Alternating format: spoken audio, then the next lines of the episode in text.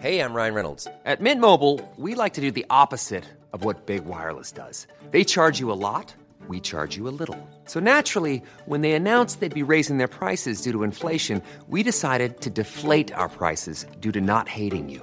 That's right. We're cutting the price of Mint Unlimited from $30 a month to just $15 a month. Give it a try at mintmobile.com slash switch. $45 upfront for three months plus taxes and fees. Promo rate for new customers for limited time. Unlimited more than 40 gigabytes per month. Slows. Full terms at mintmobile.com.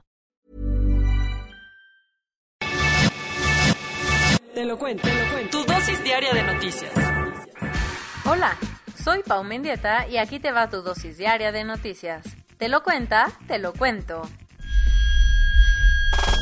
Por la puerta chica. El presidente López Obrador informó que el ex sindicalista Carlos Romero de Shams aceptó renunciar definitivamente a su puesto en Pemex.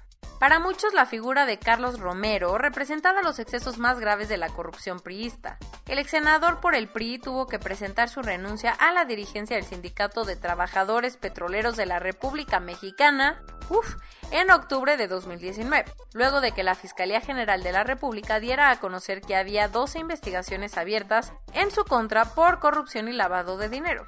A pesar de que Romero de Shams ya no era el mero mero del sindicato, seguía siendo un trabajador activo en PMX.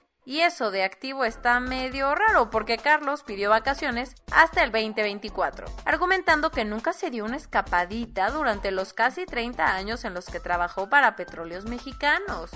Y entonces, AMLO consideró que esto era inmoral a pesar de ser legal. Así que lo exhortó a que dejara su puesto, una decisión que el presidente aseguró que el propio Romero de Shams tomó de forma voluntaria y que entró en efecto desde ayer.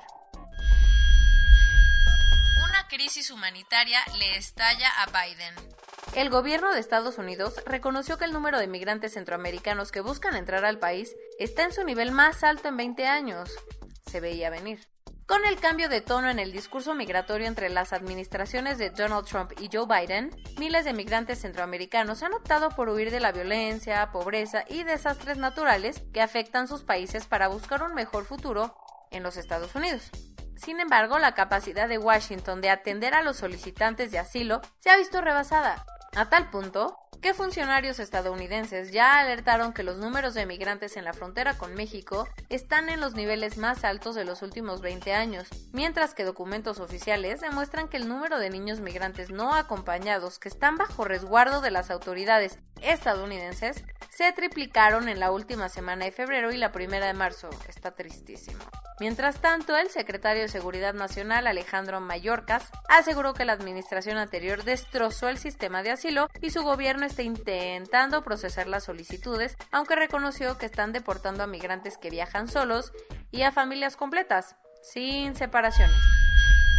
¿No son pocos? No son pocos los que están en contra de la reforma eléctrica impulsado por el presidente López Obrador, porque cada vez se acumulan más procedimientos judiciales en contra de la ley. Ayer, otro juez especializado en competencia económica concedió dos suspensiones más, por lo que la llamada ley combustolio ya tiene 27 medidas para dejarlas sin efectos de forma temporal en lo que se resuelven los 11 juicios de amparo que se abrieron en su contra.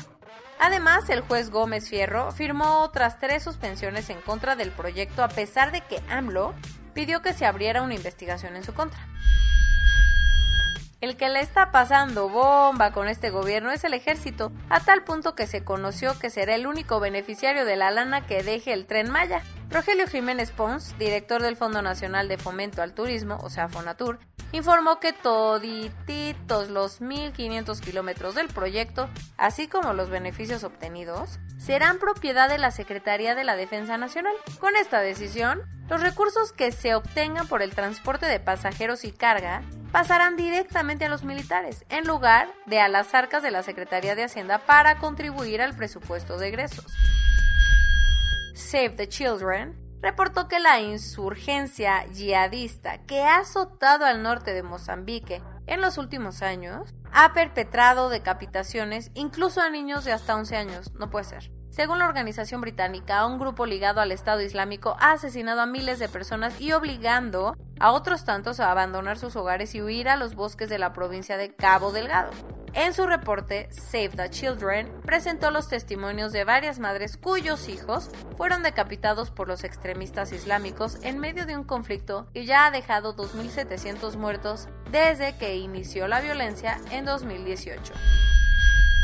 Y bueno, aunque queda claro, ¿verdad?, que el mundo necesita paz, Reino Unido aumentará su armamento nuclear. El gobierno de Boris Johnson presentó la Estrategia Integrada de Política Exterior y Defensa, en la que dejará atrás una política de hace décadas adquirida como miembro del Club Europeo, en la que se comprometía con la no proliferación nuclear.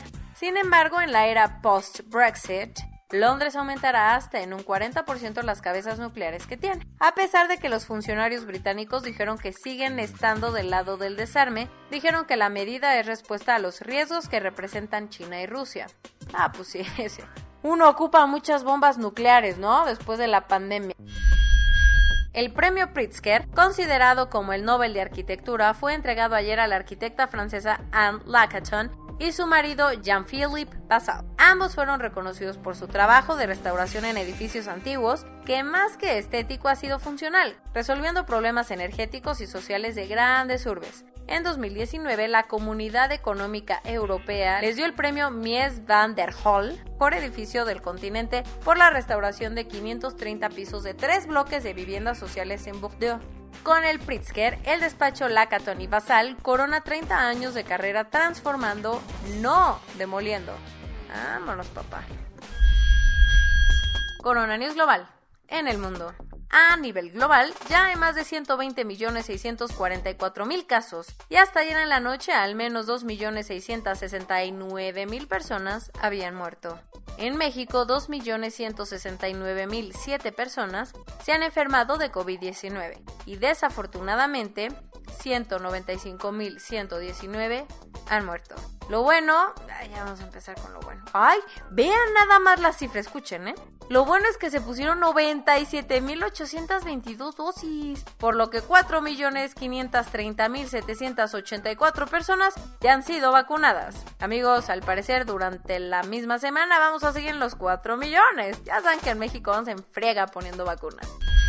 El secretario de Relaciones Exteriores, Marcelo Ebrard, informó que México recibirá 3 millones de dosis de vacunas de distintos laboratorios antes de que acabe marzo. Pese a que varios países europeos han puesto en pausa su uso, el gobierno de México está acelerando las negociaciones con Estados Unidos para recibir más vacunas de AstraZeneca.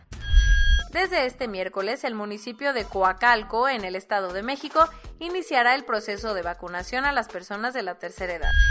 Una mujer que recibió una dosis de la vacuna mientras estaba embarazada dio a luz al primer bebé con anticuerpos para el COVID-19, según reportaron los médicos tratantes. Ya, y en cualquier momento vamos a empezar a conocer bebés que se llamen fulanita COVID o sultanito COVID.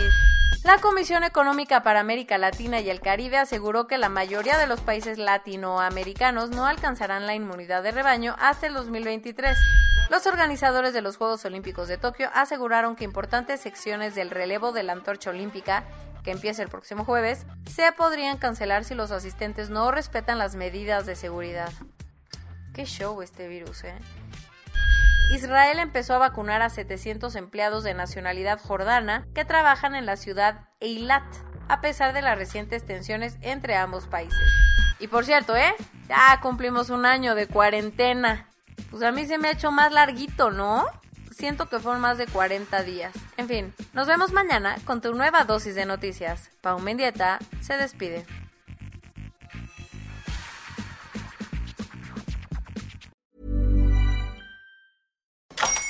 Hola, buenos días, mi pana. Buenos días, bienvenido a Sherwin Williams.